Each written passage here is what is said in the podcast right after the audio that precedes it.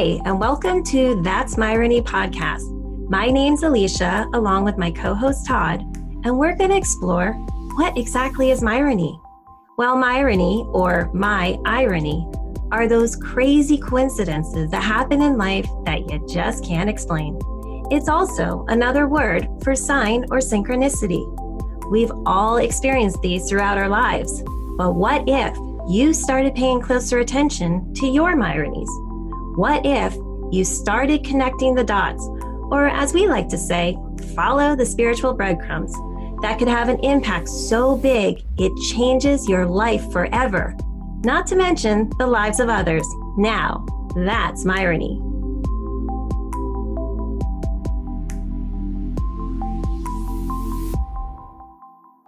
Welcome back, everybody, to That's Myrony podcast with your host, Alicia Myronick, and myself, Todd Courtney. Uh, once again, uh, we have a special guest of Alicia's, uh, one I was not privy to know who it was going to be, but uh, I have just learned as of about ninety seconds ago who it is, and Alicia's told me so much about him that I'm excited, and I think uh, all of you listeners will be as well. I'm not going to go over all of his, but when I hear that he's one of the pioneers in the field of VoIP and one of the founders of uh, Vonage, and, and it struck a chord with me because I almost went to Vonage. It's so funny because most of us have been around and heard, and, and, and Vonage was a big company. But one of the things that really caught my attention is being an astrophotographer, and I'm not really sure exactly what all that entails, but being a fan of space and all things space, Uh, I do want to dive in a little bit of that. Uh, and of course, the Ask of the Oracles. Um, that one intrigues me as well. So I guess I'm kind of all over the place, from phones to astrophotography to oracles. Uh, but I'm going to turn it over to you, Alicia, and uh, allow you to introduce here Jeff the Pulverizer Pulver. Well, yes. Great intro there, Todd. Well, yes, thank you so much, Jeff. So we got Jeff Pulver on today. So thank you so much for, for being with us today. I'm grateful to be here. Oh, well, we're grateful to have you. And it's all thanks to Myrony as to how I met to met Jeff. Myrony? What is that again? I don't right, right, Myrony. Synchronicity in motion. Tell tell us. Tell tell me. And then that'll include us as to how you met. Well, it's kind of funny because it's back to uh, Miss Erica O'Grady, who from episode eight with Erica and Dakota, when oh. they told their beautiful Myronic love story, she and I reconnected. And um, when I was scrambling to find a story, actually, for, for the Soulmate series. And just to recap real quick, that was when they found each other because of his ex-wife? Yes. Yeah, okay. Yes, on right. Tinder. I, I want to make sure they're not blending, which they probably are, but at least I remembered that part. And so she, we, I had been doing some cool networking groups based in Canada. And then she's like, you need to come to my friend Jeff Pulver's networking group. And I was like, oh, that sounds amazing. Now, I will admit, I'm not part of tech, so I didn't know who Jeff Pulver was. Um, but the next morning, she messages me and she's like, the, the group's going on right now. You should jump on. And rather than me being in the place of, oh, you know, I look awful, you know, I'm just waking up, I'll do another one. Nope. Synchronicity in Motion decided to jump in. And that's how I got to meet, um, got to meet Jeff. And it was so funny because it was actually his cousin, Karen Pulver, who was speaking right as I was jumping on. And Karen does an incredible podcast called Grateful Goddesses. And she was speaking of synchronicity, literally right as I jumped on. I was like, oh, I'm exactly where I'm supposed to be.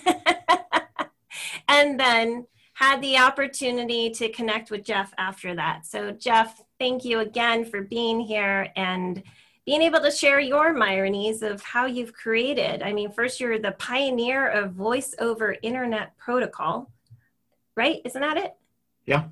Yeah. Uh, well, there's a, a lot to that. And, you know, there's, um, I mean, what I helped create, what ultimately helped change the way the world communicates. And so, uh, you know, I, I actually did not engineer any of the tech, un, underlying technologies. I may have repurposed it.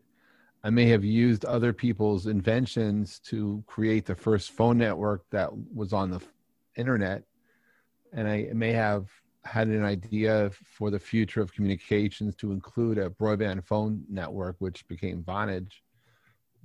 But there's a lot more to it. It's just, you know, those are just pieces of a much larger puzzle of how people communicate and how people connect and how to create a meaningful communication relationship through as technology evolves. But yes, I, when when it's written that I helped pioneer the voice over I P industry, what it really is is that um, in nineteen ninety-four, the technology was not really ready for prime time, but I started playing around. And in ninety-five, uh, not for any personal gain, but just out of a passion from a hobby perspective of wanting to communicate, I cobbled together some stuff that I thought worked. And uh, I accidentally created this phone network, which went viral. And the work that I did ultimately was a foreshadowing of the future. And during that time, I coined a few terms that became part of the vernacular. And I showed uh, seven years ahead of Skype what one could do with the internet and communications, and scared a lot of people of, because of the times were changing. And a lot of people started to polarize, and, and some people went to their lobbyists. I'm talking about the telcos and other organizations which are about to have their dinner eaten and their lunch eaten and their breakfast eaten. And they were not ready yet to not be so greedy. And they started trying to use laws to defend the evolution of technology. And then I, along the way, created this trade show and conferences where all these businesses congregated.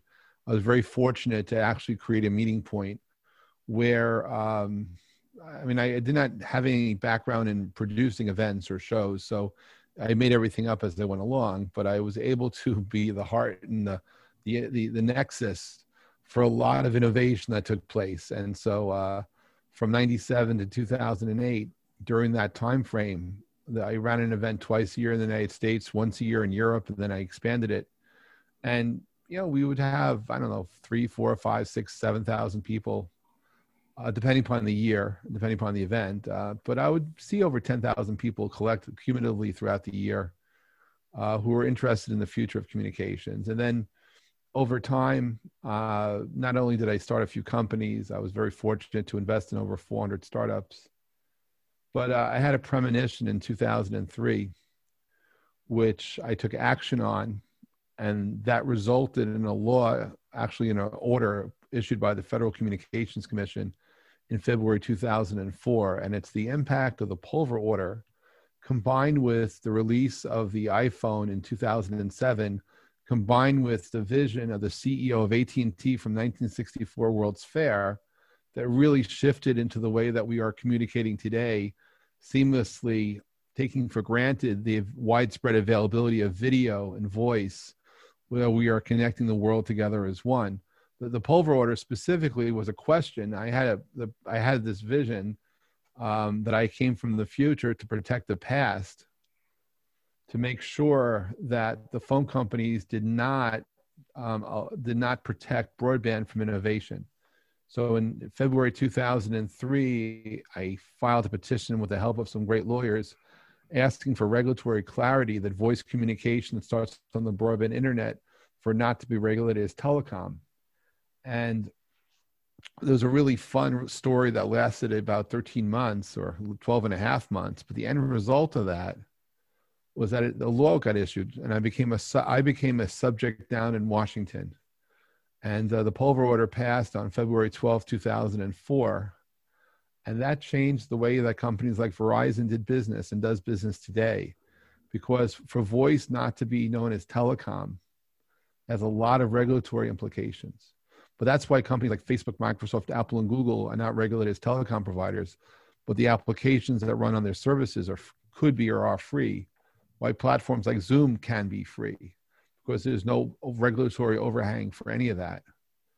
And um, that changed how things were. Now, if you happen to know something about lobbying or, or the uh, creation of orders or how slow things happen, one would tell you it's impossible to come to the government in February of one year and expect a law passed then twelve months later. But because no one told me it was impossible, I did it. Exactly right. I, I have cumulatively found that by not knowing what I can't do, anything and everything becomes possible. Wow. That, that it's the power of no that sometimes makes people stuck. So I, I'm, I'm, I'm an advocate for turning no's upside down to on. and, I, and I teach people to drop the T. So instead of can't doing something, you figure out how you can do something. So it's dropping the T's and turning the, and turning the, um, you know, turning the no's to ons that shift everything. And so that's a piece of it. But the, um, I'll call the synchronicities. So it's really, really it's the, the, the, the journey, you know, I, I would, you, you could, I, I could argue in your, in your terms that maybe I've had a slightly Myronic uh, life journey.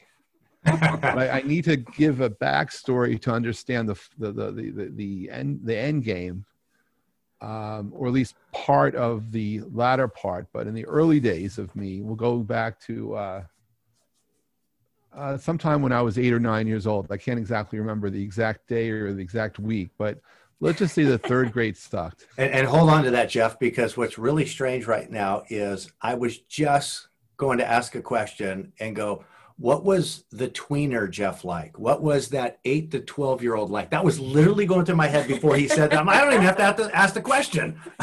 Well, I'll, I'll, let me just set the stage a little bit so then we could, I'd be happy so to answer any of the questions. The The, um, but, but, so what led up to part of my journey, which was then, which then unfolded was I had a tough time in, in elementary school. I had, I was an independent thinker.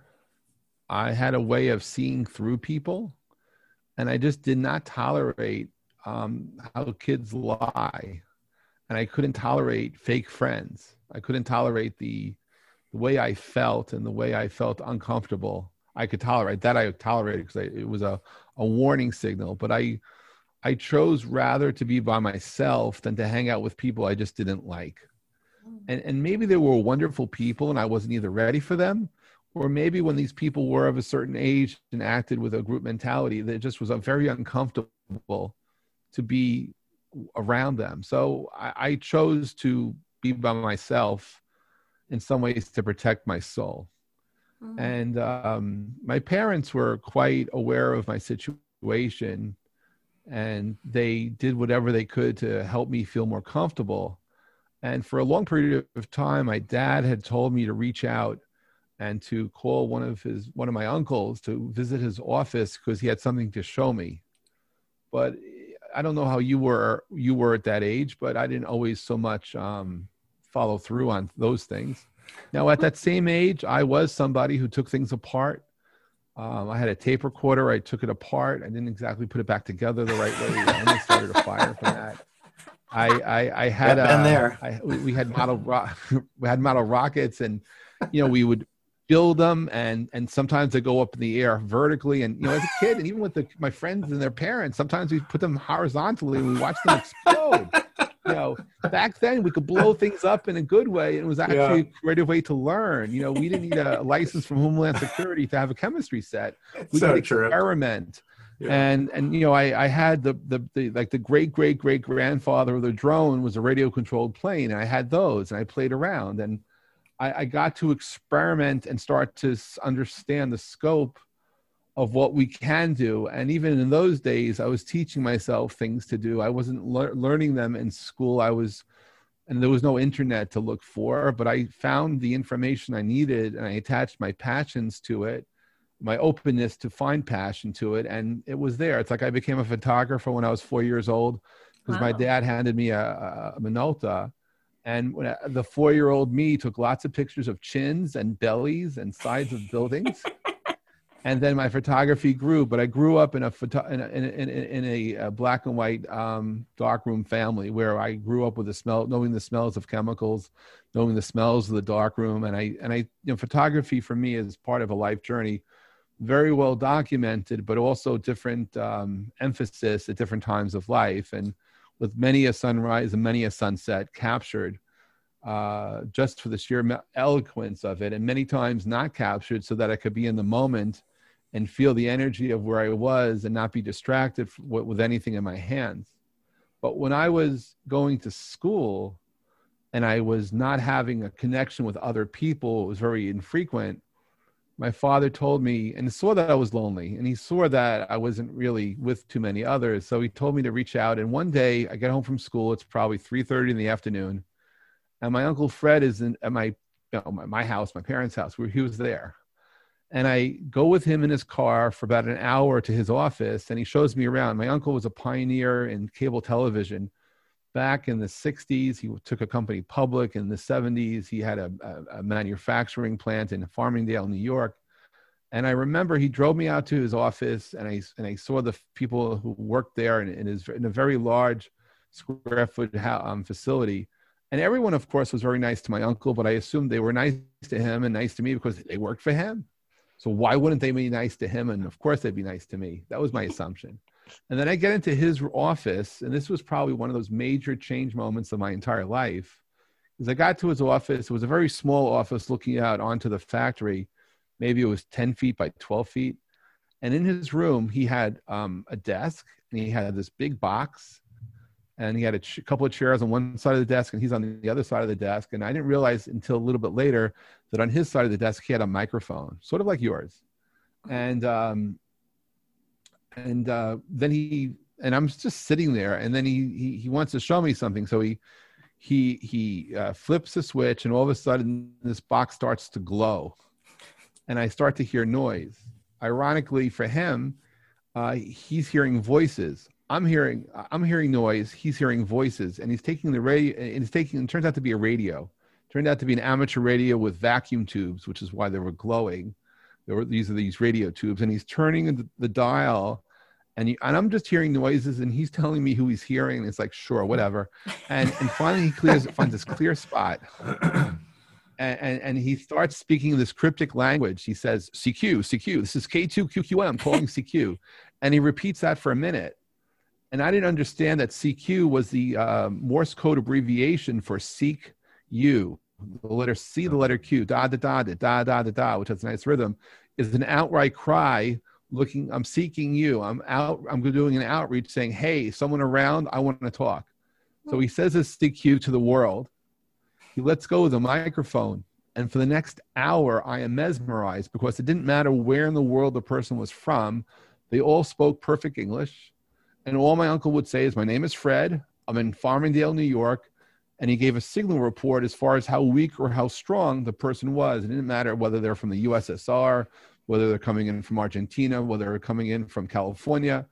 Everybody sounded terrific. And I'm on the other side of the chair. And like I didn't realize how popular my uncle was.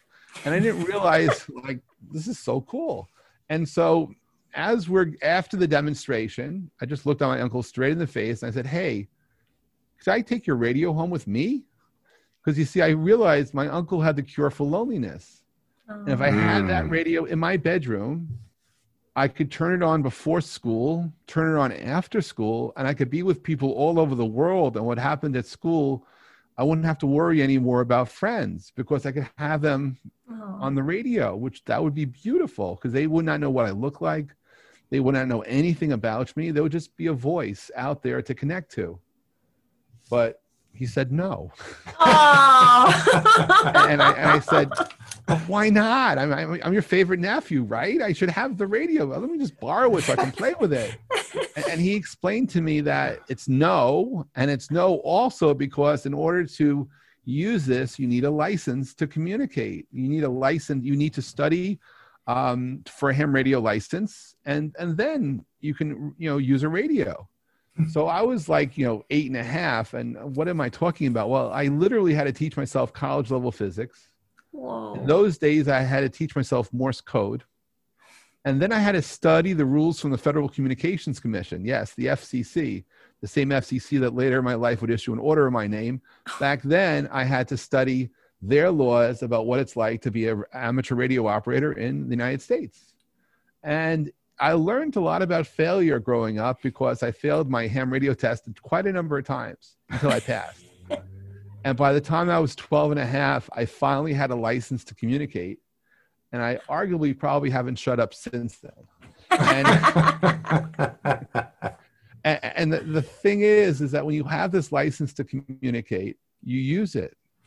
And so I actually started living in this world where I could make friends all over the world. I did not ever, I met some of them, but I didn't, didn't matter who I was, where I was from, at least that's what I thought. But literally before school and after school, I would be on the radio, and I probably spent about twenty to forty hours a week on the radio growing up. I was quite active. I was more active in that than probably anything else I did. And as a result, I, I, I had a world knowledge. I also learned a lot about social media at a time when um, being social with media wasn't so cool, but I was the media. And so, you know, if you're twelve and a half, thirteen years old and you're talking to people who are mostly in their fifties and their sixties, most of the people who I'm talking to were men um, complaining about their jobs, talking about their wives or their girlfriends, and then t- dealing with life events. And so the reality is thirteen-year-old Jeff is not so interesting. I didn't have a job, and I didn't have a girlfriend. So how am I possibly going to connect with these people? So I learned four words that I still remember this day, which I help people focus on if they want to be active and successful in social media. And that's to listen, to connect, to share, and engage. If you do those four things, everything becomes more interesting. And this is how I ended up meeting so many interesting people on the radio, because on amateur radio, we don't care what you do for a living. Yes, you can be an ambassador. Yes, you could be a senator. You could be um, the daughter or the son of a famous singer. I'll never know. I just know you by your first name and your location, and hopefully I remember your voice. And nothing else mattered. And of course, if you had a passion and I had a passion, we could talk for hours about whatever that was in the most minuscule de- details. And it was fun. And, and, and growing up, believe it or not, back when there was the U S S R, there was this always this competitiveness between East versus West. And for some period of time, the idea of talking on the radio was a sport, actually a sport called radio sport, where teams of people on the on the in the U S S R would compete with teams of people in the other parts of the world on certain weekends of the year, and it was fun, intense but fun, very geeky. I understand, but it was actually a recognized activity. And when I was growing up, one of the things I liked to do besides use this radio was to experiment, and I discovered really early on that that as a as a public service, particularly in times of emergencies. Someone who had loved ones overseas would, would at times would like to speak to those people in the States. So if I had a talking to a ham radio operator, for example, in Puerto Rico, who wanted to talk to somebody in New York City, I had what was called a phone patch. And if anyone ever saw episodes of MASH with Radar O'Reilly, who is not a hero of mine, but was someone who I could relate to, who had to, under heavy conditions, sometimes patch people in from Korea over back to the States, I would have my phone patch and I would I would flip the switch. And it's a very public channel. That's not, there's no privacy, but you would hear people on one end talk to the people on the other end. And as long as it was about, not about business, it was about anything else, we could speak. So what people were doing was bypassing at the time very expensive long distance rates and making local phone calls. And it and it worked. And so whether I was you know doing it for a friend of mine who had family in New York, who was living in Tel Aviv, who I met, or somebody who was living in Um, in Michigan who wants to talk to family in New York. It didn't matter. My parents never really metered the phone calls I made on behalf of the ham families I was servicing, but it was, um, but it worked out. And what I ended up very passionate about was the connectivity, which kind of kicked in, in in high gear in ninety-five. But that was me starting to like discover things. And then the three years that it took, um, which I thought was forever to get my ham license, I became uh, an expert on what was playing on the radio. I became an expert. I used to listen to A M, the A M radio dial so much that I knew all the stations. I used to listen to the music when there was music being played, the news stations, and I started to understand geographies. And, you know, growing up lonely, you know, there are times when I was so lonely that I would actually would adapt the music of someone else to make it my music so I could have something to talk to them about, so that would have something in common. It didn't take me till I was probably seventeen or eighteen until I actually figured out what my own music was. But when you're trying to find connections with people, you would go to great extremes at times to find those things that are in common. And so for me, I started, you know, playing around with the technology, learning Morse code. Um, my first experiences with artificial intelligence happened right around that same time, because this tape recorder that I had, which I did take apart and almost did burn my house down, but luckily we didn't. Um, I don't know if you've ever had a next door neighbor or across the street neighbor growing up where every time you talked to the person, it was a very predictable call that you knew exactly what they were about to say prior to them saying it, but you just wanted to prove the point. So I had my friend Robert, who may watch this or listen to the podcast. I gotta be careful here, but Robert Sherman, if you're out there, I apologize in advance, because I knew this guy, and every time we picked up, we, we I actually would pick up the phone to call across the street, which was kind of silly, I understand, but it was always predictable what was gonna happen. So what I did is I took my tape recorder and I re- pre-recorded my responses to what I expected him to say. And for six months, I dialed his number, play, stop, play, stop, play, stop, play, stop, play, stop, hang up. For six months. Never. Oh, my God. and, and, and if you think about programming, you think about, you know, neural networks, you think about all this. Yeah, it's a tape recorder with a neighbor named Robert, and you just know what's going to happen, and you just go through it. And it was pretty funny to me because it was a foreshadowing for how certain things would evolve. But that was, so that was my first experience with both programming and, and with A I from a perspective of having some sort of neural network in my brain, anticipating what was going to happen. And so this evolves for a while. Lots of other things happen. Um, I, I, I did have no social life, but I did have a very strong passion for music. And ironically, so my, maybe my first um, irony, no, actually it was my second. My first, the first irony for me was um, before I got my ham radio license, when I was in um, sixth grade, I was actually a comic book dealer. I was actually dealing in comic books. It was one of my businesses, oh my, my first business.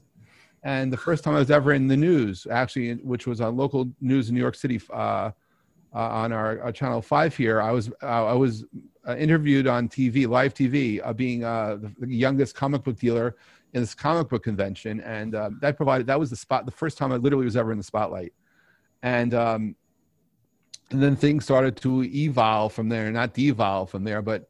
Um, but I had, I started building a really nice record collection or vinyl collection that what people would refer to these days. And, uh, even though I had no social life going up really through most of high school, girls who I wouldn't go out, who I was too shy to go out on dates with, some of them actually hired me to D J their birthday parties. So I ended up making money, not by dating, but by actually playing their Sweet sixteens and DJing their different things. And it was actually, it wasn't such a bad business that I was able to actually find, use my love for music in a positive way. And even though I had no social life, I had a chance to at least be exposed to other people's social life, because I was, because I wasn't even invited to their party. I was their D J. So I was sitting there watching everyone else have fun. But I, I learned a lot about what songs to play or not play, depending upon whether you want people to uh, stop dancing or, or or continue on the dance floor. But it was an awareness of, uh, we'll just call it as from a social, if I was a social sociologist, it was a very interesting uh, observation of people and behavior. And um, through, um, so that's, and then so by the time I got to high school, um, so so I was a ham operator by the time I was twelve and a half, and I was DJing when I was sixteen. And I, I did have some other things ar- around that, but I, uh, and, and, you know, for me, I was teaching myself things I was passionate about. I wasn't relying on school to do that. And um, by the time, I think in, when I was in eleventh grade, I actually had started a computer consulting company when I was in tenth grade. So I was doing consulting work in eleventh grade. Started a software company. I started a software company when I was going into twelfth grade. And um, because I became an ex, my fa- I was very fortunate that my father used our home, his home, as a backup location for his office, and we had a mini computer in our house. And I, um, I started. I broke into the computer to learn how to program a mini computer. And I didn't say break in. I just figured out how to log in, and I, and I spent m- many hours teaching myself how to code. And then, because I, because of these ham radio contests, as they were known, were very manual intensive, because it's one thing to talk to one hundred people an hour, but it's another thing to actually write them down and log them and dupe them. So in the seventies, I actually created one of the very first ham radio contest logging programs, which facilitated a lot of the drudgery associated with uh, doing ham radio contests, which for me was the difference between competing and not competing. And then when I was in the contest, I was optimizing, understanding who to talk to, who I needed to, because the world was divided into forty different zones. In addition, we had different states and different countries. And so I had a guide to figure out who to talk to, who I should avoid talking to. And that was running like an optimization matrix while I was doing this contest. And so I had this programming experience. And then one day I'm at my, my at the at the terminal of this computer, and these maintenance people used to come every thirty days to my parents' house to um, to do preventive maintenance on the computer um, from Data General. And so I'm sitting there, and and after of two or three or four months, I start to re- start start having a rapport with these uh, service technicians who were coming there, who realized I knew I was more than just someone sitting in a chair, and they would tell me about um, uh, some of the clients that they had whose uh, then main primary vendors were going out of business, and they asked me, did I know how to code in Data General Business Basic, which I did. So I, I part of the reason I had a consulting business is because my mom was kind enough to drive me to consulting clients when I was sixteen, and I got the leads from the S Cs who came to my parents' house. And then I became such an expert in this language called Data General Business Basic that I realized it was missing the ability to do floating point arithmetic, which in a language is kind of intense. You kind of need that. So I wrote an add-on to that language. And in the summer of, of my going into my senior year, I started a software company, the first one I did. And I would sell, I think I sold Busy Float for five hundred dollars a copy. So I was making each day what my friends were making for the summer. Wow. wow. I, I'm like, are you as dumbfounded as I am right now? My like, mouth, kept, my mouth keeps so, dropping you know, you, deeper and deeper and deeper. So, so when you're, you know, you're in high school doing these things, you know, I was figuring things out all along, right? I learned about failure. I learned about success. I didn't always know why I was successful, but I was fearless in what I would do, right? I was fearless. I wasn't afraid to to to, to make mistakes. I I, you know, I didn't really talk to too many people while I was doing this, but it was fun in the sense that I I, I got to learn a lot of things and uh, try out things. And I had I was living in an environment where I was able to balance that. I was able to do what I liked, um, and deal with school and and deal with other things. And then when it came to going to college, Um, I actually didn't want to go because I, I kind of like knew more about computers at that point than, than I thought others did. I was waiting for yeah, that. Yeah, seriously. I, I, I, I and, and, you know, that was the era, you know, but uh, that was, you know, my, I did have friends in high school who were building computers the same time that, that uh, Steve Jobs built his computer. My friends were building their, their computer with the same Altair chips, although, you know, the Apple happened and revolutionized everything, but on the East Coast, we were playing around. We had D E C P D P elevens and stuff. And I was in my own world. I grant you I was in my own world, but uh, we were having fun in our own kind of way. And then like one summer, I guess the summer, then all this happened like between, you know, tenth, eleventh, twelfth grade. Um, so I was doing my ham radio stuff. I was doing the coding. I was doing the DJing. And uh, I, would, I would meet all sorts of interesting characters along the way too. Cause like, uh, right when I got my ham radio license, I met one person in Israel, one, who I became friendly with. And then one summer, a friend of mine told me his family was going to Israel for a summer vacation. Do I know anyone there? So I said, sure, I know this guy named Danny. He lives in Tel Aviv, he lives in Ramat Aviv. And he says, oh, okay, do you mind if you, could you ask him if I can visit him? Because he want, my friend was looking for something to do. So I said, sure. So I, so as life would have it, Um, one day uh, at the beginning of the summer, I get a postcard from Israel from my friend, Sandy, who said um, that something is up with Danny, that he seems very patriotic because these these photographs of Golda Meir right on his walls, and Golda was, I guess, the prime minister at the time, I think, and he had to go through uh, uh, security in order to get into his friend, my friend's apartment. I said, oh, okay. Then at the end of the summer, I just got a postcard that said, check out how Danny no- spells his name. And I said, okay. So by this point, I'm talking to my friend Danny once a week, and we were I was I was doing phone packages for him, and I was and when he came to New York, ultimately I would be social with him. But he spelled his name M E I R, right? But he always said his name was Danny Mayer. But um, I found out that he actually was one of the grandsons of Golda Meir, who was living with him. Oh my goodness. Okay, now that's my reading. Yes, yes, yes. And, and, and, and so, you know, I, I, that was my first actual like connection with Israel in the terms of that. I, I'm still friends with Danny. And um, I've actually, over the years of going there, I've gotten to know the grandsons of three prime ministers. Uh, and uh, but it also comes from, if you will, a hobby or a passion, not because I want to do business with these people, but because we have something else in common that that leads the way to things. And so, um, but it, it was an interesting time, lonely at times because I was shy, and lonely because I didn't always know how to express myself in a way that was understood.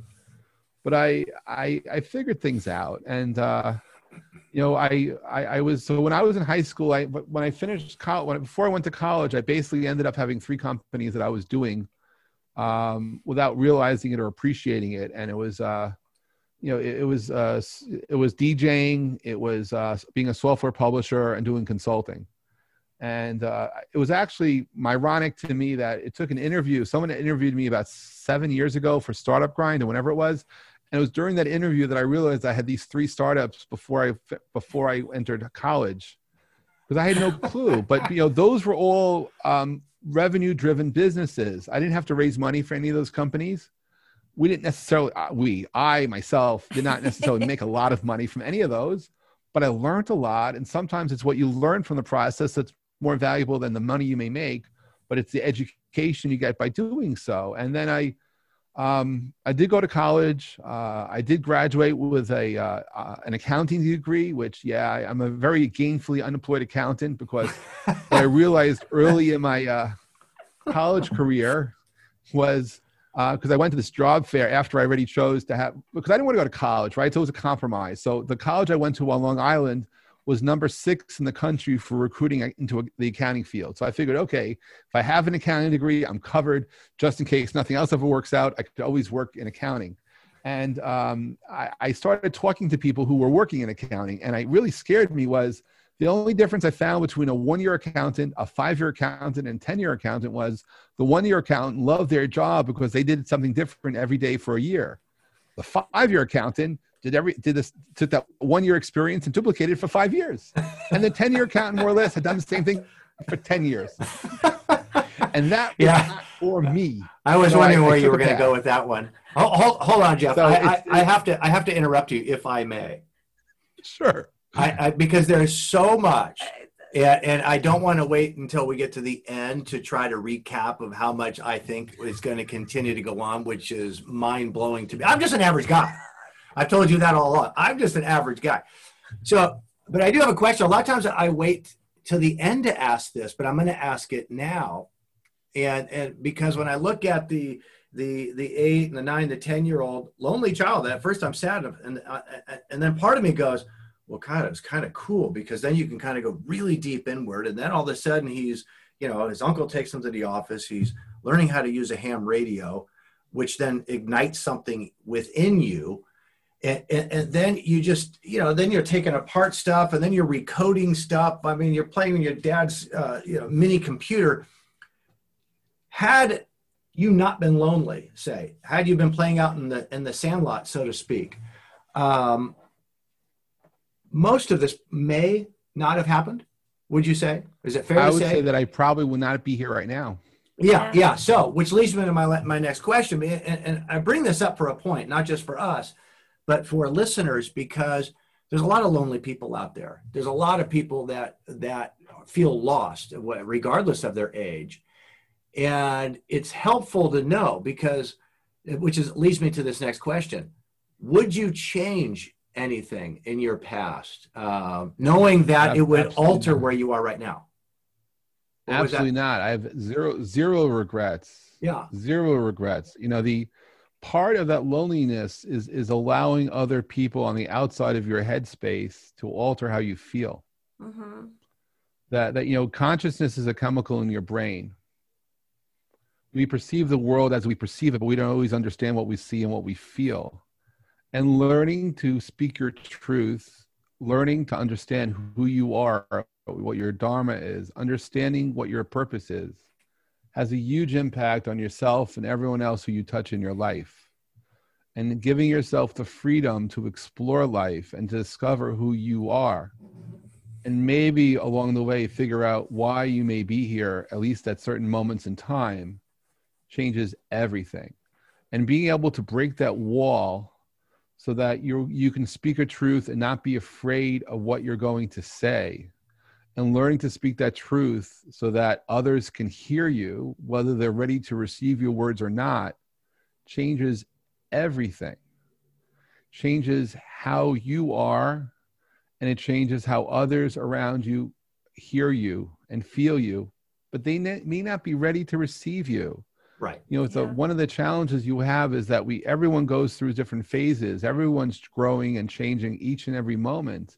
You may be entering your summer. I may be entering my winter. She may be entering her spring, all at the same time. So at different moments of our lives, we're ready to take on different things. So one of the reasons why we have challenges and why people feel lonely and inadequate or uncomfortable isn't always necessarily who they are, but it's who everyone else is too. And then our ability to accept ourselves, not for success, not for failure, but just to know we are who we are, and that's all right.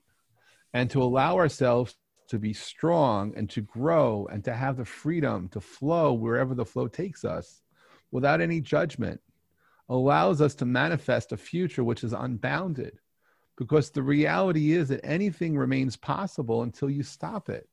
That if you have a positive attitude, if you allow yourself to allow the what if to be, and you learn to let go of fear, uncertainty, and doubt, you learn to let go of any attachments, and you're open to whatever will happen is okay, you can change the world. You will discover that the power of one is so much more powerful than the power of none. And even if you have to do things that require teams, it takes one person to see something, others to execute on it. That collectively we can do so many things, but you have to allow yourself to breathe. You have to allow yourself to become who you are, no matter what it takes. And sure, you know, we all can go into our own cocoons and come out different butterflies. And there are times when we want to basically relocate our G P S for ourselves and reboot ourselves, because I strongly believe that we all need to, even if we don't want to, but we have to give ourselves the flexibility of not doing anything other than finding ways so we could thrive. It's not survive, but it's thrive. So no, I, I would not change anything that I've done or anything that happened to me for good or for bad, because if I change anything, there's a very high likelihood that I wouldn't be here at this very moment. Well, the fact that you, I mean, I always say from our higher selves, your higher self at age eight was able to recognize that, and I mean really truly just be like, accept it for what it is, because you know it, it's funny, I was extremely shy when I was younger. um I had so many insecurities. I you know I was definitely a shell of a person. I, I couldn't talk in front of people. um you know I, I remember when I first uh you know became uh, general manager of this very fine dining restaurant, I had to go up to talk to Uh, guests at a table, and I would be shaking because I was that shy. So it's, you know, to now be doing this is pretty freaking funny. But but you know, it's just like for you at eight years old to have, oh my God, I have a built-in B S meter he had. Well, that was a gift right there. Well, yeah, but but, but also it, it, it's an intolerance. It, it, it's the intolerance for the B S, right? It's a because yeah. you you you. Yeah. I say this too, that young kids speak the truth until they don't. Mm-hmm. Right. That, that people learn, right? They, they, there's an age where we actually are very truthful, when we really are transparent, where we don't know better, other, and so we haven't learned to lie, so we speak our truth. Yep. And then something happens. I don't know what that something is, but something happens, and people start to try to conform. And you know, when you have the ability to see the transparency of the moment, there's an uncomfortableness. Look, the reality is I probably was sent to f- from psych exams, and maybe I purposely failed them because I thought they were wasting my time. So I just, I messed with their brains. So I, I may have done that. Uh, I, may have done a, I, I may have done certain things intentionally because it's like, hello, I get it, but you don't get it. So it's like, fine. Um, and, and, and I suffer the consequences at times, but you know, I have a very acute awareness of things and of time and of energy. And I always did.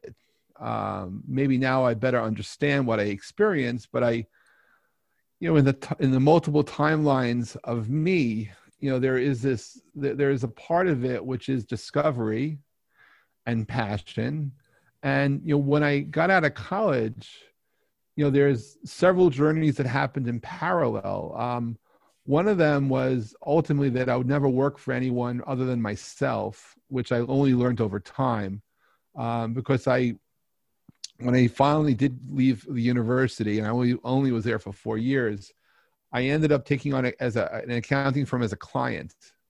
And uh, I became, uh, I was an outs- I, I figured out how much I was making on, on as a consultant. I didn't want to give that up because it was much higher than the entry-level salaries of what they were hiring at. So I came in at a higher level, and it was interesting. And I, I actually did a few different things at the time.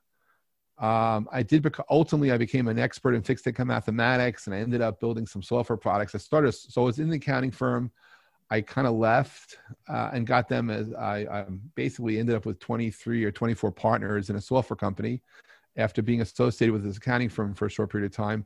And then I was in the software business. And at, at what age journey, was that? At what age was that? I was twenty-two, twenty-three. He's already got a resume. I know, seriously. But I, but I, what happened was, is that I, um, I set the all-time record for billing hours during a Thanksgiving holiday. I was, of course you did. I, I think I, over the Thanksgiving holiday, generated one hundred, one hundred, and I didn't work Saturdays back then. So I think I worked one hundred eighteen hours, one hundred twenty, I, you, some ridiculous amount of time I worked dur- to help close a deal, which, because this, this was a real estate accounting firm. And I, and I, while I was doing this, I realized um, how much opportunity there was in taking spreadsheets and and growing them to have additional functionality and different abilities. And so um, I, I uh, basically started learning how to write machine. Pro- I started teaching myself uh, pseudo machine programming. I was very active because uh, I started the I started working in accounting and, and and computers right in the age of the spreadsheets, the age that Lotus one two three was dominating. VisiCalc was was phasing out. One, two, Lotus one two three was phasing in. And I was the person who would speak on both sides of the digital divide between the accountants and the computing computing team, trying to help people start to understand how to automate their workflow, how to automate the work they were doing, both internally in the company and externally with clients. But separately, I would go, I went to Cambridge, Mass. I, I went to Lotus Development Corp. I went to their developers conferences. And solely as a uh, byst- bystander, uh, I was watching, and very creative minds, people that became icons in the computer industry and who have now retired even, I saw in, partly in their prime, sharing a vision of the future. And um, what and, and the one thing about accounting firms, which may have changed, but I don't think so, is that there's something called tax season, where basically you become a slave, a domestic slave to a corporation where you have to work six out six days a week. It doesn't matter under what circumstances, and that's the way it is. Yeah. yeah and yeah. um So while I was working during tax season, and of course I wasn't, thank God for any clients I had, I wasn't doing accounting work because that would have been disastrous. Um, I, I had this idea to to enhance the functionality of Lotus one two three. I was, when I was bar mitzvahed, my father gave me age at thirteen, an H P twelve C financial calculator. And he gave me a book called The Appraisal of Real Estate. So I had to read this green book to understand, this is thirteen. I had to read up oh about the appraisal of real estate, and I had this H P twelve C financial calculator to understand time value of money. And so I had that, you know, in the, even in high school, I had all these things. And so I'm going to work at this accounting firm, which turned out to be a real estate accounting firm. And I became very, um, and I was building spreadsheets for their clients, dealing with banking and finance and mortgages and very complex math at that. And I realized that the way that the Lotus one two three did their time value of money uh, calculations was not right. It was actually broken. Oh, wow. Wow. So, so I, with my father's help, I created a product called FinCalc, which took the functionality of the H P twelve C financial calculator and, and brought it into Lotus one two three. And I started a company called Spreadsheet Solutions. Wow. And um, I did this all while I was... Um, I did this in the summer of eighty-seven, I guess, or whenever it was. And I, I, I did all this uh, while I worked at this, while having the cl- accounting firm as my main client. And, uh, and it was intense because I had this full-time gig, so I really couldn't market my software so much. So I learned about marketing and inbound marketing and outbound marketing because uh, once I created the product, um, I hired an out, a inbound marketing company to take leads from me during the day while I had a day job. And I had a fulfillment company, which in the beginning was just me and my sisters who helped out. And um, I was doing this. And then there, there was a magazine back in those days called P C Week. And ironically, ironically, it was during... I love that. In, uh, in uh, January, I think January of eighty-eight, there was a cover story. There was a story about about about FinCalc right in the magazine that I had hoped to get coverage in. And I was so tired. I was working, um, say it was seventy, eighty hours plus for myself. I was physically exhausted. So I had to take a Friday off because I was so tired from everything. I was like, bur- you know, burning double ends of the same uh, candle here. And so here I am home from work. And all of a sudden, I get a phone call from the managing partner of the firm that I was working at. Why? Because one of the other partners read up about this product, FinCalc, and they wanted to buy it for everyone on the staff. And when they called the company who I hired for bulk rate licensing for, for this product, they said, oh, there's a guy you need to talk to. His name is Jeff Pulver, but he's not here right now. Can we take a message? I said, oh, no. So they called me into the office, and uh, that was on a Friday. So I spoke to my father, and I spoke to our family attorney. So on Monday of that week, the, when it came back, I resigned. I said that I thanked them for having a mutual beneficial relationship with me, but I saw my future building applications and growing uh, in the world of spreadsheets. Let me let me let me ask you another question, because now you've intrigued my uh, you piqued my interest again. So you're you're in your early twenties here, and and you're becoming this computer software guy, and you're becoming this accounting guy as well. Are both of these mutual passions, or or are they a means to an end? Is there? I just want, I'm trying to get into your psyche here. Are you going for money? Or are you going for challenge? Are you going because you found this Lotus problem and you you saw something you could fix, and everything I, I, is fun? It, it was the fun plus the solving. One thing about software development, it's art, right? Yeah. There's artistic expression in anything and everything we do, from literally creating art that's visible to invisible art. And and the, the art of programming, the zen of programming, if you will, can take on many forms. And, and for me, it's the problem solving. So like the first time I ever experienced time travel was a time, it was like eight in the morning, I sit behind my desk trying to write some code. And next thing I realize when I'm aware of time, it's ten o'clock at night. Yeah, I sure. did not move from my desk the entire time. Wow. Time moved. Yeah, but I but I was in those moments, and, and they were so fulfilling that like it was. You were so crazy. You were so in the now that yeah. you didn't even realize. Yeah, that I didn't even realize was what was happening. Yeah. So that was the endorphins that powered me through those moments, through those days, through those Very weeks, cool. through those years almost. Wow. And so what happened was ultimately the counting wasn't so much for me, but. You know, the, the, the, um, so when I came in on that Monday and I resigned and I shared, I, and I told the managing partner that, um, you know, I appreciated the mutual, the mutual beneficial experience that we had together, but I'm dedicating my time to doing this, doing this as a company. And I, dare I say, I actually said I had projections and I, and this looks to be a very interesting opportunity. The moment he heard I had projections, we ended up with three weeks of negotiations. And that's how I ended up with twenty-three or twenty-four partners in Spreadsheet Solutions. and, and so they ended up financing, at least for the first part of Spreadsheet Solutions' existence. Wow. And all I was doing in the beginning was the, fu- the core functionality that the cal- financial calculator did. And then a year or two into my existence, Uh, of of selling uh, the FinCalc, I, I used to I started going to trade shows, even to accounting shows, trying to show what you could do inside of spreadsheets. That I was repurposing spreadsheets to do things it wasn't designed to do. And then one day, to my face, somebody uh, tells me about uh, that I was basically a liar or not being true. And I said, "What are you talking about?" But so you see, I use my I want to know we I like to know about the bond yield calculations that you have inside your inside of FinCalc. I said, what are you talking about? Well, it says right here you emulate the H P twelve C calculator. I said, yeah. Well, I use my calculator to figure out yields on bonds. I said, really? How do you do that? So P S the guy was right. I didn't know anything about bond yield calculations. I didn't take calculus in school in, high, in college or high school. So I ended up having to teach myself Maclaurin Power Series expansions, which was part of calculus. Yeah. And I ended up codifying um, uh, ended up codifying this, these, these math, large mathematical formulas on bond yield calculations. And a year later, I actually launched a product called At Fixed Income, which I took the power of literally, it was a two thousand dollars calculator. They were selling these calculators for two thousand dollars. But back then you could have a Bloomberg terminal, I guess, on your desk for two thousand dollars a month. And I came out with a software product for ninety-nine dollars that did that, except no one would buy it. Why? Because it was ninety-nine dollars. Too cheap. And I, and I actually ended up changing the price. I moved it from ninety-nine dollars to four hundred ninety-five dollars. I ended up making my most sales when I charged nine hundred ninety-five dollars for it. Oh my God, that is so, all right. This brings up an old story. Can I tell an old story?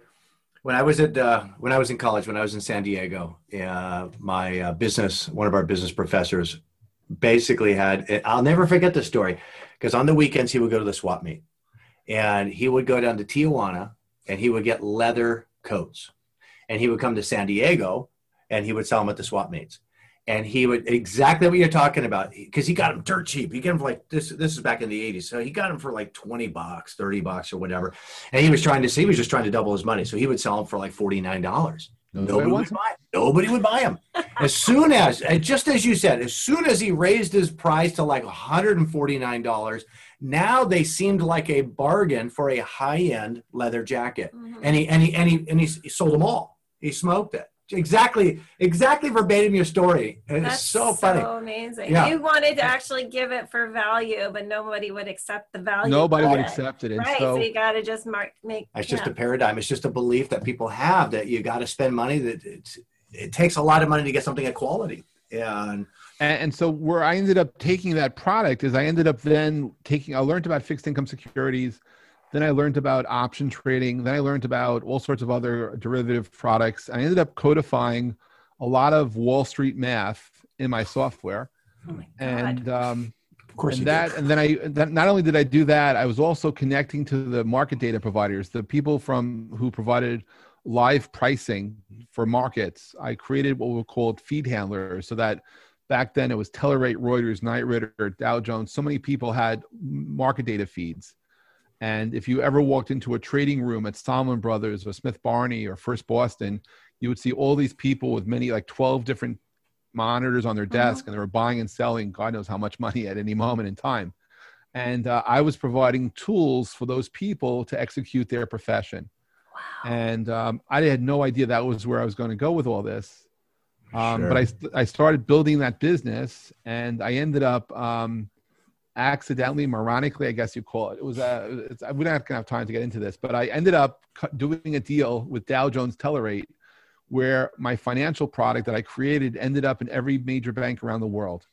Oh my up, God. I ended up helping them launch. Because I, I designed, I create, I invented something called a real-time spreadsheet, although I don't have any patents on it, but I actually did it before anyone else. I saw an opportunity to take real-time market data information, put it into Lotus one two three, and to get it out. And so when you're, when you're in the, when you're living in the now and you're seeing live prices change, everything. So the world now has all these things.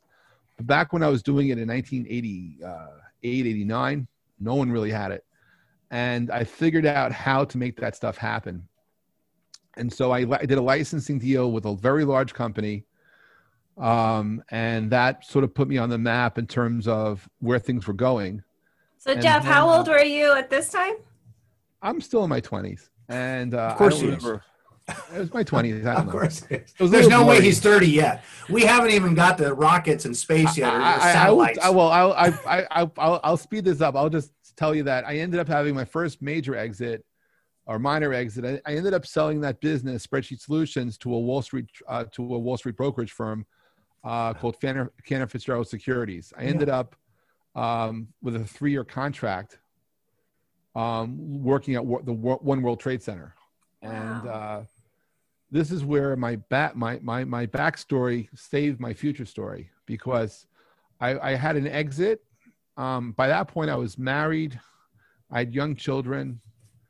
Um, and uh, uh, well, I, I don't really want to say too much. I have to be careful here, but it was an uncomfortable situation, maybe at home a little bit, but I had pressure.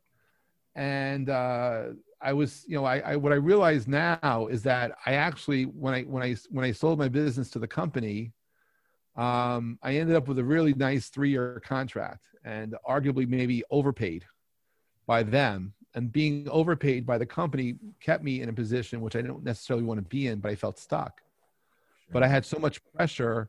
Um, you could feel, I could feel it. It's like the first eighteen months I was there, it was so much fun. I, I traveled the world, I got to solve problems, and then the management changed. And the reason I had sold my business was because my friend was a chief engineer, my, my friend, uh, a friend of mine who I was competing with ended up becoming the C I O at this company. And he offered me an opportunity to work with him.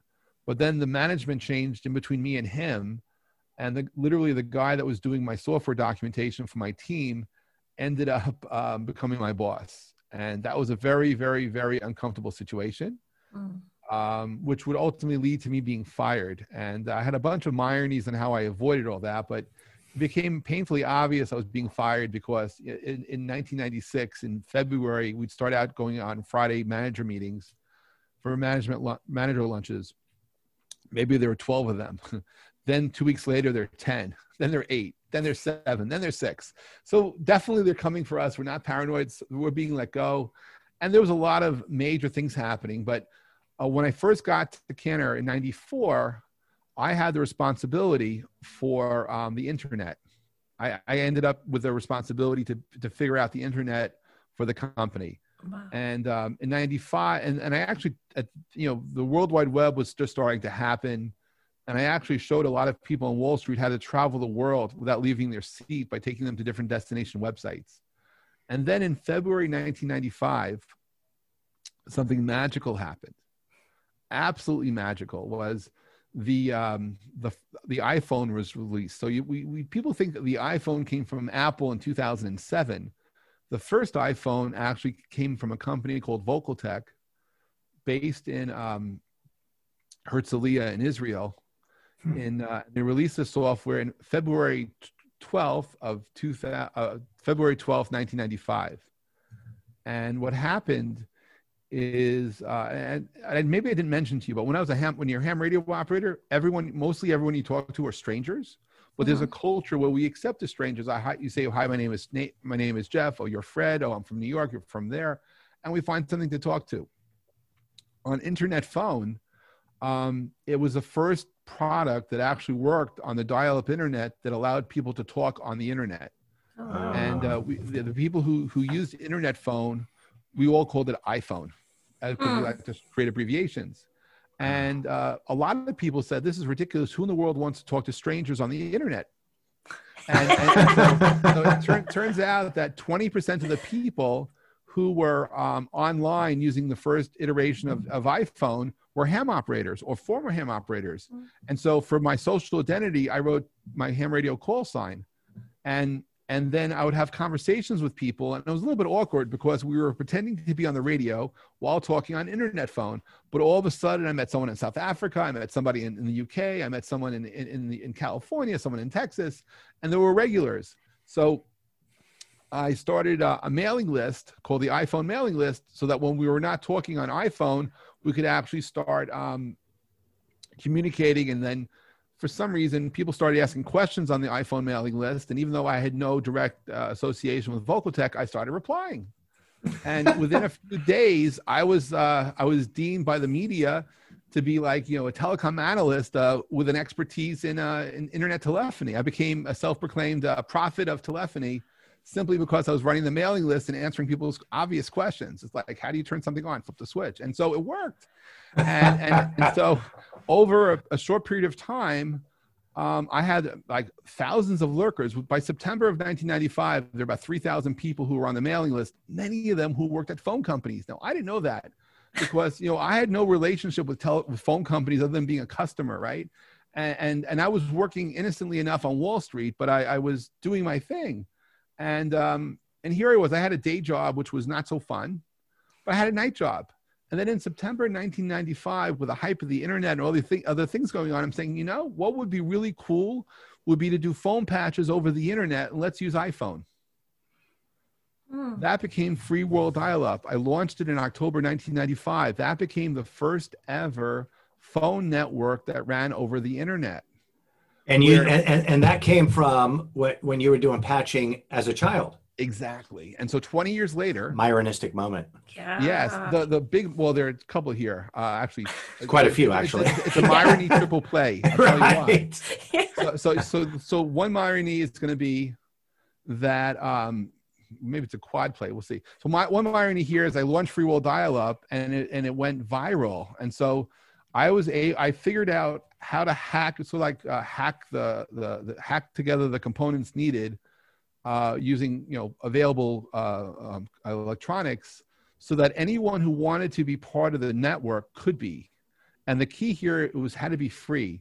We were not charging a penny a minute. We were, there was no toll charges whatsoever. It turns out there are a lot of regulations about people who charge money for services. There were no regulations for people for things that were free. Ah. So I, I didn't even know that. Luckily, that happened. Uh, uh, very lucky. You didn't know that when you read the F C C uh, guidelines at, at age twelve? I, I didn't see that there, there no. But, uh, but as I said, ignorance is bliss, and being lucky is okay. And we never apologize for bliss or for yeah. being ignorant or being uh, being lucky, I should say. And, and, and so I launched Free World Dial-Up. It got more media attention going into the win into the going into the that winter than anything I have done in my life. Wow. All over the world, this became the news headlines. The the the Sunday Times of London, the right around Thanksgiving in the U S, had a front story about Bill Gates and the road ahead.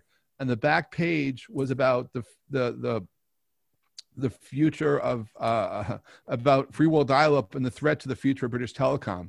It was the funniest media I ever read in my life, because what we were doing was not scalable, was hardly irregular, it had no quality of service. All these re- reasons why it shouldn't work, but so many people were so scared of it, and so it was amazing. And I had a, a team. There was a person I never met in Tokyo named Brandon Lucas, a gentleman who I never met in Jakarta, Indonesia, named Isaac Jenny. And the three of us were, were, I called myself the product manager, and we were basically providing the software and providing guidance on how to interconnect and create what was Free World Dial-Up. And uh, it was so, so much fun. People loved to, uh, to, to take on this, to take on everyone. But then in March of nineteen ninety-six, and again, I have a day job. I'm working at Cantor Fitzgerald Securities. That was boring, right? So no one who wrote in the media wrote anything about my day job. They just wrote about me being this whatever on the internet. And I was like the bad guy, uh, or at least the the uh, whatever person. I'm like, really? And so... Um, So you're looked at you're looked at at this point like some dark web uh, hacker? Is that? Well, there was no real dark web back then, but right, sure, right. maybe.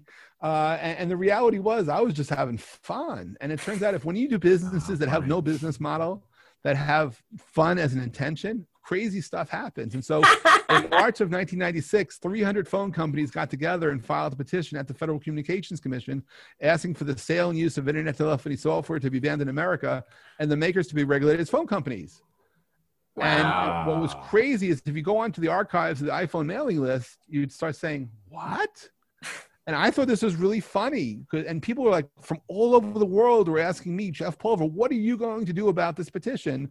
It was known back then as the ACTA petition, because it was a trade association that took, that took aim at basically shutting us down, but also shutting down anyone and everyone associated with this new wave of technology. And so, um, it took me a day or two or three, but I decided in nineteen ninety-five, I coined the term VON to stand for voice on the net or video on the net, depending upon my mood. And so I decided, I, I, I polled the people on my mailing list. It took ten days ultimately, but with the support of one hundred ten companies, I created a trade association known as the the um, yeah the the, uh, the VON Coalition. It's V O N dot org. It still exists today. I'm chairman emeritus of that. And we were able to stop the ACTA petition in, in its tracks, and it was never acted upon. Now, you may say, Jeff, how is it possible that you have, uh, did you have any experience in Washington? No. Did you have any standing? Well, I have a, I'm a ham radio operator. Have you done anything at all to, to, to run trade associations? No. So how do you do this? Well, if you don't know what you, it's, what, ignorance is not only bliss, it empowers you to do stuff that you don't know is possible. So I ended up creating this trade association. It still exists today. Um, and, and it actually stopped that and, and proactively for the last twenty plus years, almost twenty-five years, um, has actually acted proactively in, in pu- public policy dealing with telecommunications. And I got, you know, called on by the I T U. I had to go to a governor's meeting in, uh, in Geneva. And, you know, what, what it turns out is that my, my, my life in this field of internet communications was a combination of, uh, uh, of uh, Forrest Gump, Uh, and a little bit of the guy from being there. In fact, my, one of my dear friends in Israel calls me the Forrest Gump of communications, because things just happen. And it's like, okay, let's, it's okay. Of course it was meant to be that way, of course. And, and so you had this act of petition that happened in, in, in, ninety, in March of ninety-six. And then I got invited to talk at my ever, the first ever internet telephony conference in the world. It was called um, Dial, Dialing the Net. It was held in London in April of ninety-six. And, you know, hap working for a multinational corporation does have its benefits. So I was the, the head of I T in my division in New York. So I was able to get myself put to London for two weeks. That was easy. And so, and I was able to go to this conference, and that was easy too. What was really annoying though, was that um, when I got to the conference, everyone had badges with their names on it. I wanted to know everyone's email addresses, because it turned out by the end of the event, about seventy-five percent of the people in that room were people I knew from email. Wow. These are the old people I've been connecting with all that for, since the year before, all about internet telephony and iPhone and what was going on. And so I was really connected to this room, even though I'd never met them, any of them face to face. I just found it very annoying. Why isn't their email address on their badge? Because that's how uh, we, that's how we know each other. Oh, you're Jeff at Pulver dot com. Oh, okay, I know you. And, you're the one guy that would know. well, and, but that what was, and then I decided at that moment, okay, you know what? I'm going to do a conference in New York City about the future of voice and video on the net. And so I picked, ironically, I picked the dates of September tenth and eleventh, nineteen ninety-six. That's my birthday. Um, well, my birthday is September twelfth. I know, this is the twelfth and mine's the fourteenth. So, we spoke, so, so September ninth and tenth, uh, September, yeah, I'm sorry, tenth and eleventh, ninety-six. And ultimately, um, so in July of ninety-six, I got fired. Mm-hmm. Um, as you will find out, it saved my life. I was going to say, it's probably been a good thing. I can um, only imagine. I ended up in September ninety-six hosting this event. two hundred twenty-four futurists from around the world showed up. People who believed in the future, who did not understand what was happening in front of them, but would, would understand what was happening tomorrow could be much more interesting. Some of those people would end up working for or starting multi-billion dollar companies who came to that first event. These are people who collectively changed the world. That was September tenth and eleventh, nineteen ninety-six. The business partner that I had, um, and we call the event uh, the Talking Net, and I actually had the people who did See You, See Me, which became, it was the first internet video, it was out of Cornell, the guys from Netscape, but we had everyone. And um, the, my only way of promoting this was the mailing list that I was moderating. I just put it out there, hey, we're having this event, people showed up. Very curious people showed up. And then I decided, um, because I had to, I changed the name of the event Uh, to VON, uh, voice on the net or video on the net. I changed, then the first VON took place in April of ninety-seven, and uh, one of the one of the entre young entrepreneurs who came to the event was a guy who grew up in Texas, in Dallas, who had this dream that people grow who who would grow as they were growing up, as they're moving away out of their hometown, who want to listen to their high school high school sports, and he had a company which was called AudioNet. And uh, ironically, or maybe not so ironically, three and a half years after he, after I meet him, he changed the name of the company to broadcast dot com, and he sold it to Yahoo for reportedly four point six billion dollars. And that's how I know Mark Cuban. Oh my God. um, and that was just one of the people, but Mark's a super, super good guy, and he's done amazing things to the world. But I met him before he was famous. Wow. Uh, when he, when he, when he came to, to and I, I met a lot of other interesting people, but that was ninety-seven. Things start to evolve. And what I didn't appreciate really was that people were coming to me to understand the future where things were happening. And I randomly would pick dates out in my calendar, and I almost took it for granted that people from thirty, forty, fifty plus countries would show up on the East Coast and the West Coast. They showed up in, uh, then they came to Europe. They, they met me with me in Oslo or Helsinki and in Stockholm. And we started to do things. I started one company to invent the products I thought that should have existed already. And I, I did a whole bunch of things like that. And, and then I, then I, because, because my conferences went viral, I, I started learning how to take having fun seriously. So if I heard an artist on the radio, I'd book them um, to play the party. So I'd always would have a party the second night of the conference. And I found that engineers who literally almost would come to fistfights, promoting their protocol, promoting their engineering during the day, love to party together at night. And so I'd have an open bar, live bands. I mean, from the early days, I had all sorts of interesting bands. And, uh, and, and for some reason, which we'll talk to maybe in the future, the song Mustang Sally from the movie The Commitments became our theme song. So even though I don't sing, in the writer of every contract, it always said, Jeff, Jeff will sing Mustang Sally with the band on stage. And so I'm dealing with, you know, Third Eye Blind, Smash Mouth, uh, oh. Counting Crows, Liz Phair, Huey Lewis and the News, the Goo Goo Dolls. Um, and I met them all. I met actually many more of those. And uh, some of those people were really nice. Some of them not so nice. That's why I started a record label, because I wanted to meet kids before they were not nice, only to realize that at any age you could be not nice. And sometimes people, and I was called Stepping Stone Records until I ran into a trademark issue. Then I became um, uh, Rev Up Records, which is Pulver backwards without the L. Oh, how and funny. Uh, Rev it was, up. You know, so I had, and I started in ninety-nine. I started an internet rock radio station with my friend Ian Bell, which was called Pulver Radio. And uh, I started all those things in parallel. I started a T V studio in about two thousand three, two thousand four. And it was a lot, a lot of fun. But, you know, in, uh, in the three and a half years, um, I mean, one, one of the things that happened to me was in April of ninety-eight, when all this stuff was starting to percolate.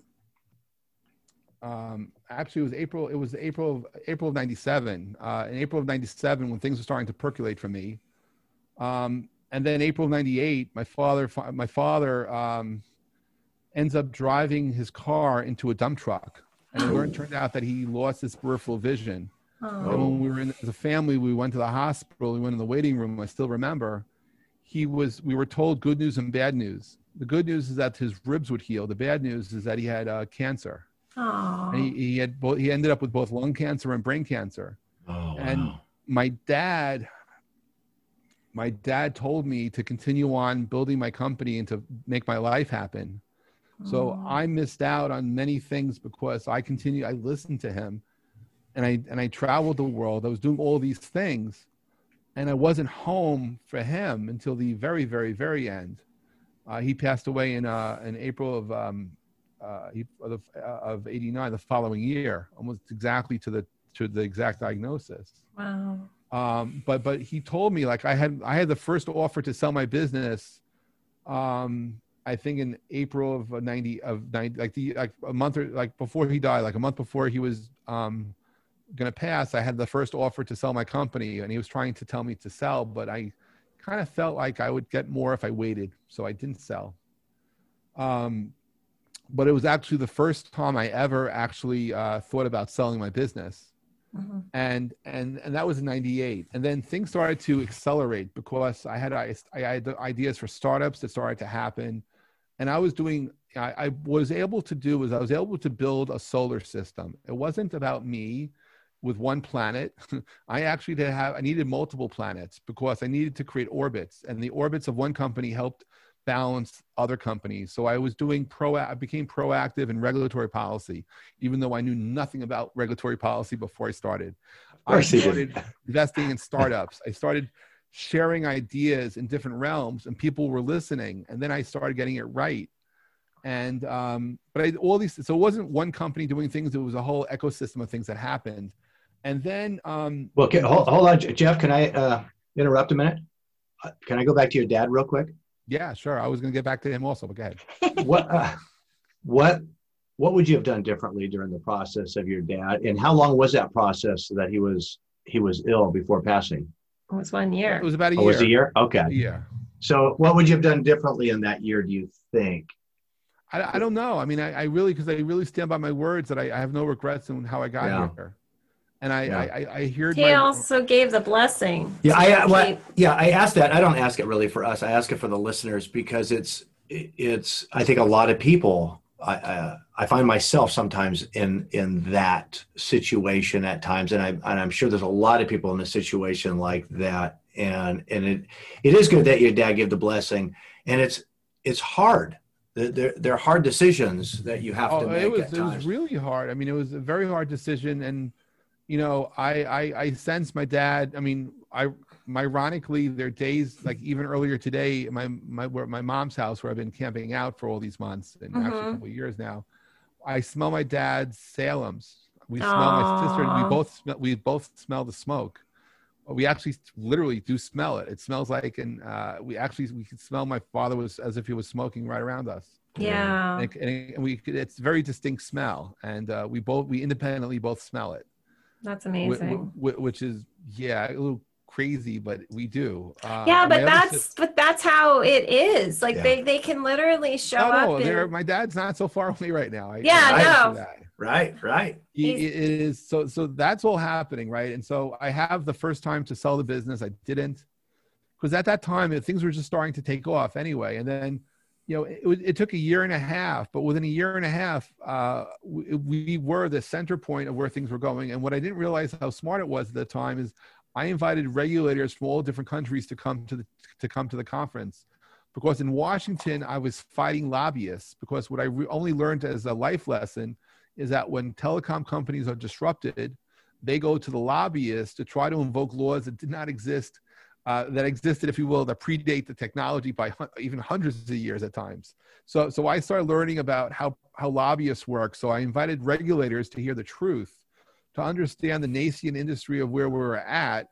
so that there was no um, amplification of untruth, and that they had a chance to directly meet the entrepreneurs, some of which would change the world and how the technology was being used. And it was really amazing, because the, the Federal Communications Commission, with Bob Pepper's help, we had a town, a town hall meetings at my conference, where you want to ask the regulators, there they are. They're not mean and nasty That's or scary. Really cool. And we had open dialogue between entrepreneurs, investors, and, and, and people from actually all over the world. We had uh, uh, we had regulators uh, from Europe. We had regulators from America, from Canada, uh, from some Caribbean nations. At least these are the ones I remember. Um, I, I heard a story how Mark Zuckerberg came to my conference in two thousand four, and all sorts of other stuff, some of which I cannot verify because I did not see him, even though um, his grandfather allegedly was coming to my conference looking to raise five hundred thousand dollars for something called the Facebook. That, if, if that's true, I imagine whoever didn't take that five hundred thousand dollars investment probably was sitting on twenty billion dollars right now, but who knows? um, any, anyway, for, for my journey, um, I end up um, going through this, and, and life was getting very complicated on, on, in different realms, both uh, personal and in business. And I'm starting to see uh, all these people going public and exits, and I don't know what to do, because um, you know, what do I do? I, I actually, I got a phone call, another um, I, my ironic moment, in December of two thousand. I'm on a family vacation in Florida, and I almost never, never answer a phone where the caller I D is not known. But I pick up the phone, and it was the chief operating officer of one of my compa- of, a, of a very large trade show company, the guys that did Internet World back then. And and over the years, during from ninety-six through two thousand, I had partnered with a lot of companies. I did content at other conferences, and I, I was you know building my brand, but also b- maintaining relationships. And this person asked me, you know, directly, "What is my exit strategy?" I said, I had to say, what is an exit strategy? What do you mean? He said, well, this is like when you sell your company and you have an exit and you go on to doing something else. Now, in December two thousand, I have to tell you, I was having the time of my life. Uh, the conference, I was probably, we probably did, I don't know, I don't remember, but probably fourteen or fifteen million dollars in revenue that year. Wow. Now, now, considering that I knew nothing about running conferences in ninety-seven, and I learned the life lesson that if you're the C E O of your life and you're running your company, you can create a culture that you like. Mm-hmm. So my culture was around fun. I was the boss who on Fridays invoked, between Memorial Day weekend and Labor Day weekend, uh, karaoke Fridays, where for two hours every Friday we did pizza or whatever else we wanted, and we did we sang together. Aww. We made music together in the office. And when I had the record label, I would have artists come in and entertain us on Fridays. And it was just a fun place. So selling was never in my mind in terms of what do I do? But um, I, so I said I did not know what the exit strategy was, and I thanked him for the phone call. And then over New Year's, I realized maybe this is a message from above that it's time to sell. Mm, maybe this wow. is the time to sell. And I was worried about how the industry would react to me selling, because um, you know, I didn't want them to think I was, you know, selling out. But uh, at the same time, I was thinking about that future, and maybe this was a sign. This was a sign of something to do. So I hired a broker, and uh, in uh, June or June of ni- of two thousand one. And by the way, two thousand one was leading up to be the best year we ever ever had.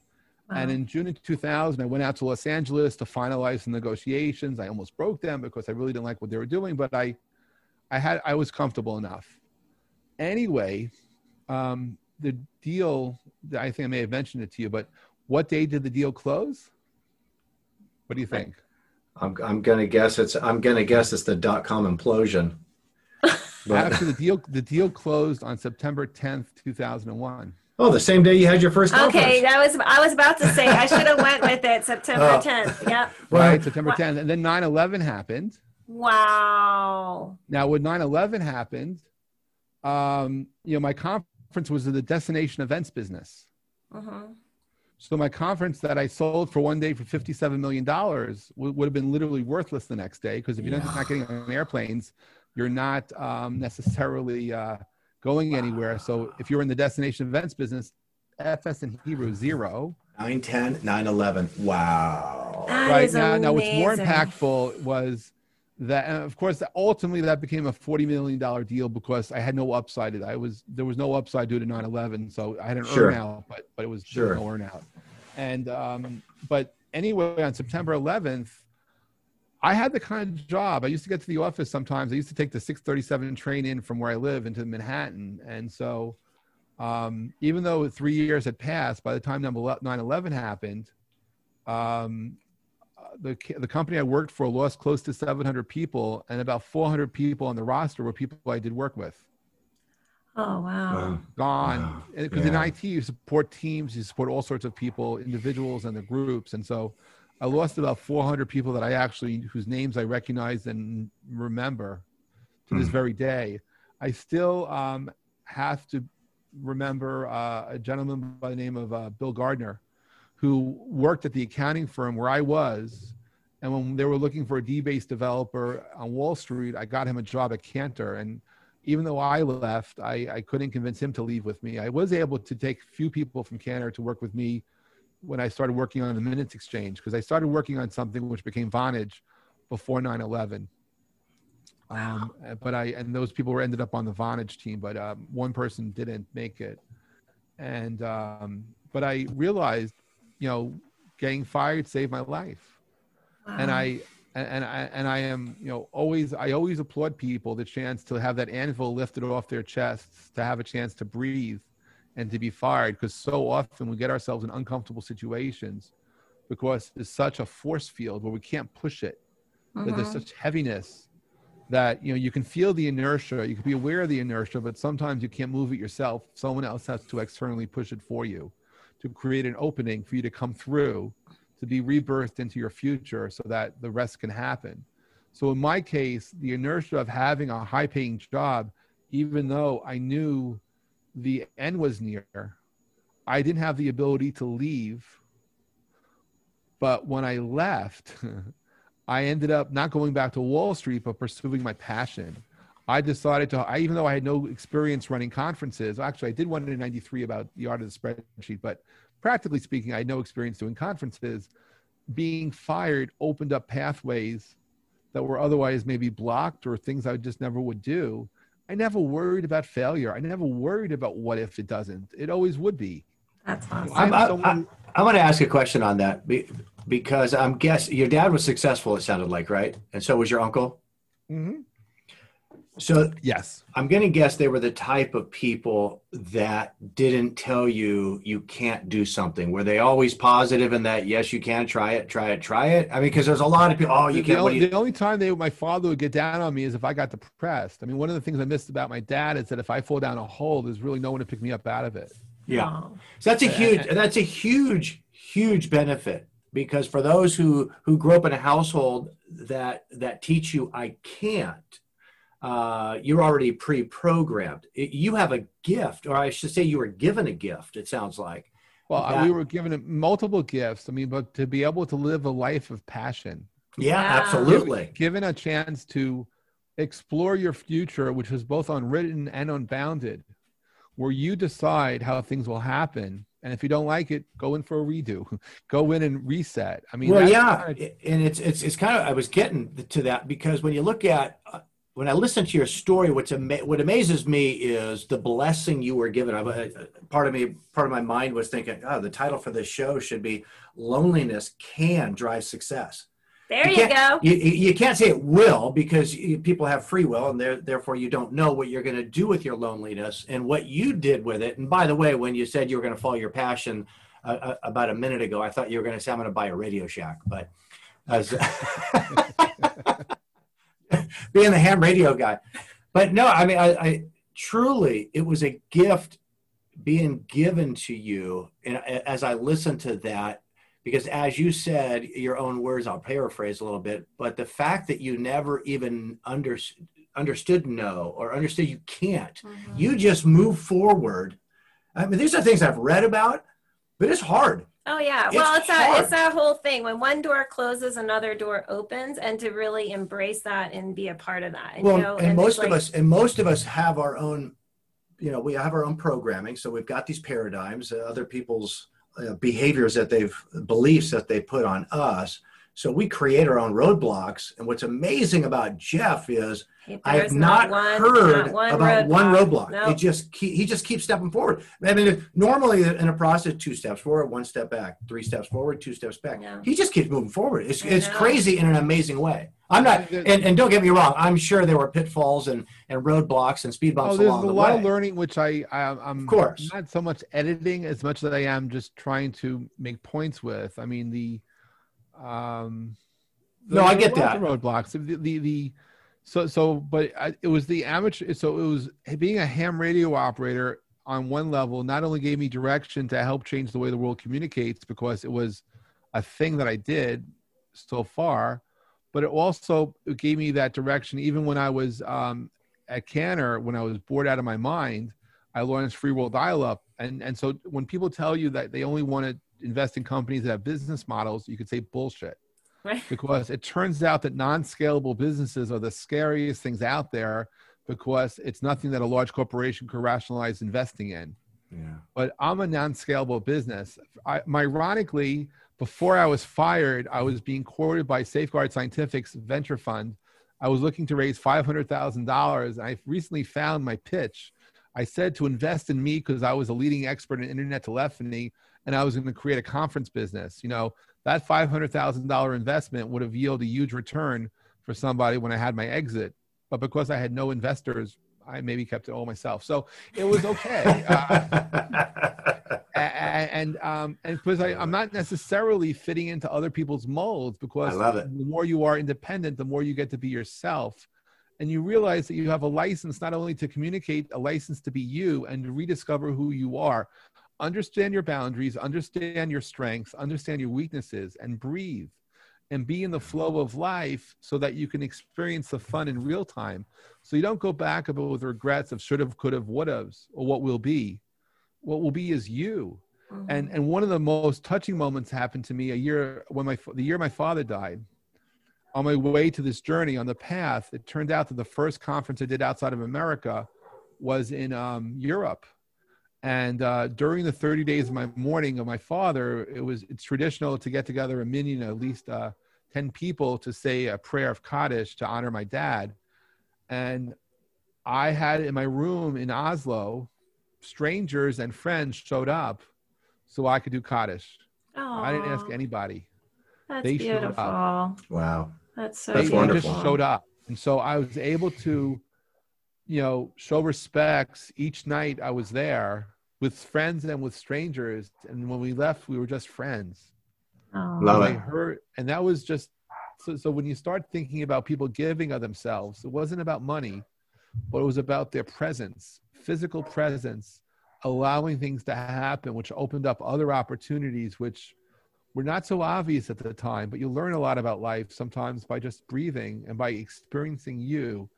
And, and yeah, we all have setbacks, but sometimes those those setbacks are in the physical realm. You know, they're not in they're not in the energetic realm. Mm-hmm. I mean, with me, you know, uh, just to speed things forward, I um I sold my business in uh, on, on September tenth, two thousand one, but the company I sold my business to ran something called Comdex, which was a large computer show, and they suffered so many economic consequences due to the effects of nine eleven. They ultimately failed for bankruptcy. But ironically, two weeks before they filed for bankruptcy, I bought my business back from them. And Myronickly, he just won the contest for saying Myronick the most out of all our podcasts. I know, I love it. I've been counting them, and he just won. I love it. Well, no. And that's just a, so I ended up building it up and maybe selling it a second time, but um, not it. Such a happy exit the second time. But in two thousand three is when uh, at post-sale, you know, building up the business again, and it's when I had that vision at night that I had to save the future. Because yeah, that's what I was going to ask. I was like, when you had that premonition about... I had a very strong premonition. Yeah, what was... So what was... So this I, I, well, basically what happened was I saw the phone companies coming out of the dot-com crash, the telecom crash, and the effects of nine eleven, and realizing how disruptive broadband could be to their future, how they would need to protect the future for themselves. Mm. So they would go out and do things in the broadband realm that would shut down innovation. And it was my job to come in and save the future. Wow. So the same law firm that I used to help protect the voice over I P industry when we were infants in ninety-six that helped create the VON Coalition, I said, hey, is it possible to be proactive this time and go to the Federal Communications Commission and ask for a regulatory, you know, ruling on, on, on that, there, that this should not be regulated? And they said, yeah, sure, you can do whatever. So it took five weeks. We filed this petition. And uh, literally, I, I asked the attorneys on the day that they filed, um, so when does the fight begin? And they said, and this is when they waited to tell me, Jeff, look, if you hear Martian signals in your ears, you could file a petition at the F C C for them to block those signals. But there's a very good chance they're not going to take action. But be happy, be thrilled that you had the, the fortitude to put your ideas to paper, and we filed something that will be on record. This is something that you think we should do. Now, I had previously had filed things about E nine one one services because I saw what happened at the World Trade Center. I wanted to have location-based services for nine one one so that if someone has an emergency in a building, they know what floor to be on. I'm very happy to say that concepts that I filed for back in the year two thousand one have been acted upon. Wow. But this particular thing, you know, they're saying, have fun, you know, no guarantee. But like, uh, be careful what you wish for, because ten days later, the uh, Federal Communications Commission uh, took took our docket and put it out for public comment. And if you have not been part of a, a Federal Communications Commission pleading cycle, what happens for the next thirty days is crap on Jeff Pulver month, because uh, oh. around the world, individually and corporately, companies and people would say, no, we don't want this petition. They never really said why. Maybe they didn't like the merits of the petition. They thought other legislation that was pending would cover it. Oh, but basically at this point, um, nobody was really in favor of it. The, the VON Coalition, I'm very happy to say, was in favor of it, but they were a little biased. And um, and so the pleading cycle was, and they put out, they, in March, it was a pleading cycle. In April, I was able to reply back. And the craziest thing happened in May of two thousand three. So it's one thing for the phone companies and individuals to be against you. But in May of two thousand three, two organizations actually went up against me. It was the F B I and the Department of Justice. Wow. As they say, you can mess around with everybody else, but you can't mess around with those guys. Wow. So, uh, back in that year, the M C I, M C I's assets were acquired by the government. And in a so-called um, non, uh, non-disclosed location, there was a meeting between ten people, including me, from the Free, Free World Dial-Up team, meeting with members of the government. The thing was, is that you go, the, the second floor of this building, there was a door that says Computer Crimes Division. And all of us walk in, and I felt like I was walking onto the set of Law and Order. What was really super freaky, there were only three people from the government, but only two people introduced themselves. So oh. there's three persons staring at us the entire time, and we're looking That's around, weird. Where are the cameras? And and during the conversation, um, my friend Ed Guy, who was C T O, he was there explaining everything that they were asking, because they start the conversation by saying, Uh, we're not here to answer any questions you may, we may have about the petition. Our thoughts are a public comment, but do you mind if we ask some additional questions? And so they asked some questions, and I'm looking at my friend Ed, and I think the twenty minutes that he was sitting there, he probably lost two or three pounds of water weight just from sweating. So I jump up. I say, guys, listen, um, if Free Will Dial-Up will help you find the bad guys, it's yours. You want to host it? Take it. If I can do anything, I can give it to you. Just, just take it. It's whatever we can do. We're totally happy to help you. And they're looking at each other like, what is he going on here? And so I can't say we hugged it out, but I think we made at least one new friend in Washington that day. And then the next day, we went to the West Wing of the White House. We had a meeting with the Telecoms Czar of America, which was a pretty crazy meeting because uh, we were also in the, uh, the extended West Wing, which was also one of those, I think, M C I properties, because where this guy was sitting, his office was all glass. And we were so burnt out as a team that um, I think my, our admin was the one who pitched the Telecoms of America, our story, because because we all knew it by heart, because we had done it so many times by then. And, and so, um, and his response was, look, I'm in favor of your petition. President Bush is in favor of your petition.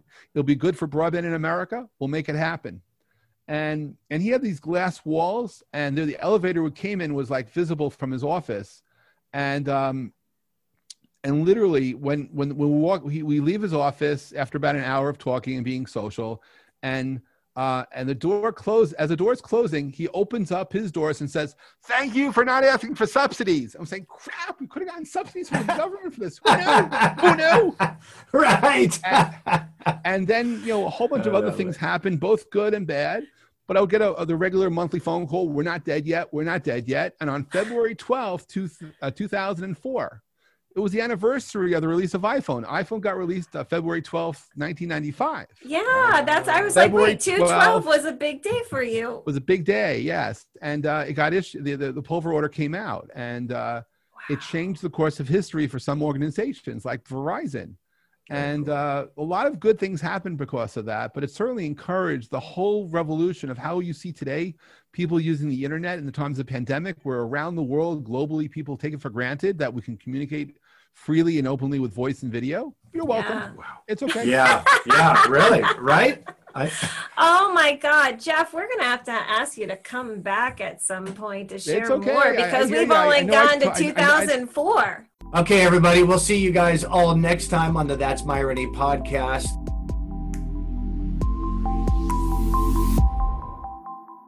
Thank you for joining us on That's My Renee podcast. We hope you enjoyed the Myronic stories shared today and possibly got you to connect to the Myronies in your own life. As you listen to our podcast, you'll start catching signs that are so subtle, but could possibly have the biggest impact on your life, because that's Myrony. Alicia and I wouldn't have created this podcast if it weren't for us paying attention to our own personal Myronies and started connecting those spiritual breadcrumbs. So pay attention to that inner voice and watch Myronies appear in your life, just like the guest in our next episode. And please connect with us on Instagram, Facebook, YouTube, and our website at that's myrony dot com, where you can share your unbelievable Myronies. We would love for you to share this episode with your friends and family, and also comment, like, and subscribe on your favorite podcasting platform. And remember, if something happens that makes you say, hmm, that's ironic, it's not ironic at all. It's Myronic. Now that's Myrony. See you all next time.